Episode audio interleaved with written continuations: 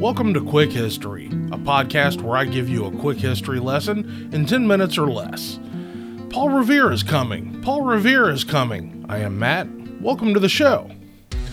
Everyone knows that Paul Revere rode his trusty steed through town yelling, The British are coming! The British are coming!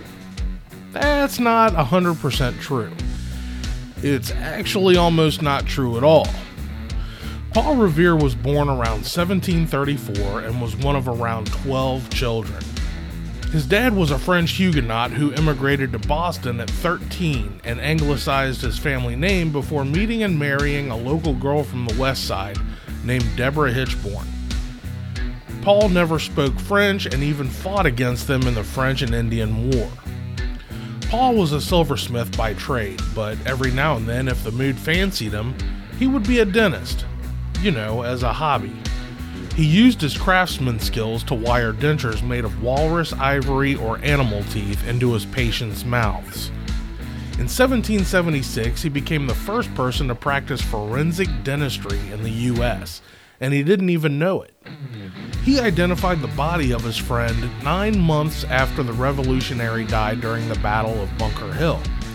He recognized wiring he used on a false tooth also, he didn't make false teeth or even wood dentures for George Washington.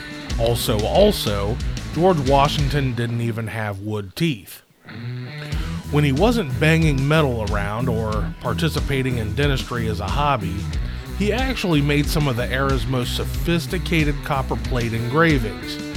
He created illustrations used in books, magazines, political cartoons, tavern menus, and internet memes.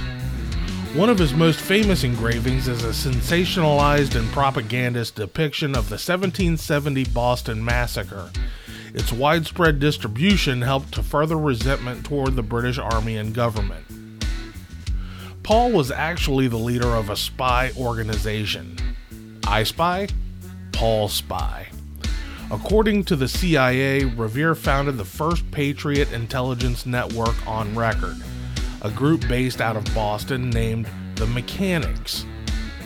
Before the American Revolution, which was not televised, he was a member of the Sons of Liberty, a political organization that opposed incendiary tax legislation such as the Stamp Act of 1765 and organized demonstrations against the British. Beginning in 1774, the Mechanics, Mm-hmm. aka the Liberty Boys, aka Paul and the Reveres, aka Paul and the Mechanics, aka Paul and the Deftones, aka Paul Revere and the Boston Philharmonic, aka Revolution Number 9. Number 9. Number 9. They spied on British soldiers and met regularly. The well known poem about them is crap. In 1861, Henry Wadsworth Longfellow wrote a poem about Paul Revere's ride through town, but he fabricated a lot of it. Paul wasn't alone on his ride, for one. William Dawes and Samuel Prescott rode with him. By the end of the night, as many as 40 men on horseback were spreading the word across Suffolk County and spreading horse crap all over town. They were used to it back then. He also never reached Concord as the poem suggests, which means he never got a jar of grape jelly. The British showed up that night in mass, so the three riders split up and went in different directions. Paul Revere, our hero for the story, was captured and temporarily detained at Lexington.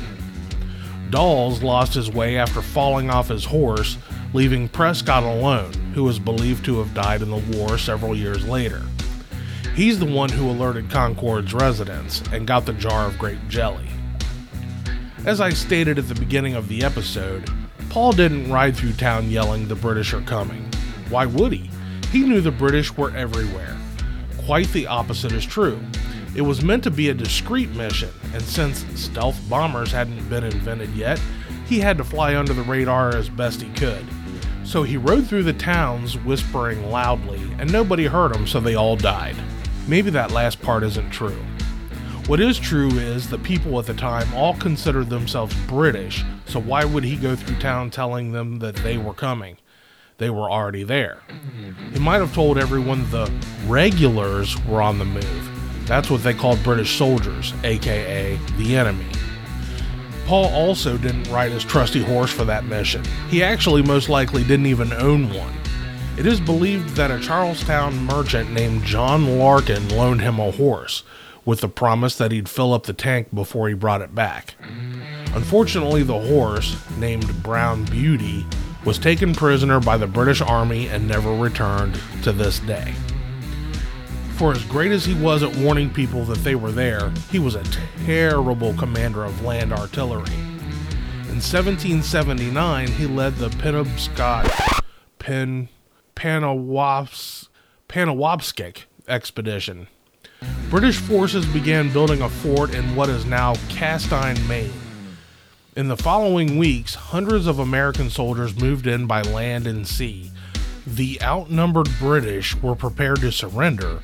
The Americans didn't attack in time, and the British gained enough help that they forced the Americans to retreat instead.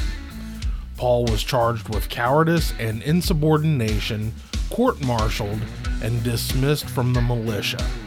He was acquitted in 1782, but everyone continued to think he was a. Despite being a he went on to start and run a couple businesses, including a hardware store, a foundry, and eventually the first rolling copper mill in the U.S. He supplied materials for the historic frigate USS Constitution, which played a very important role in the War of 1812 and is the world's oldest floating commissioned naval vessel. He also made 900 church bells, and one of them is still ringing every Sunday in Boston's King's Chapel. Revere Copper Products Incorporated still operates to this day. Paul also couldn't keep it in his pants. He fathered 16 children, eight with his first wife, Sarah Orne, whom died in 1773, probably from giving birth to eight kids. Then he married Rachel Walker and had eight more kids.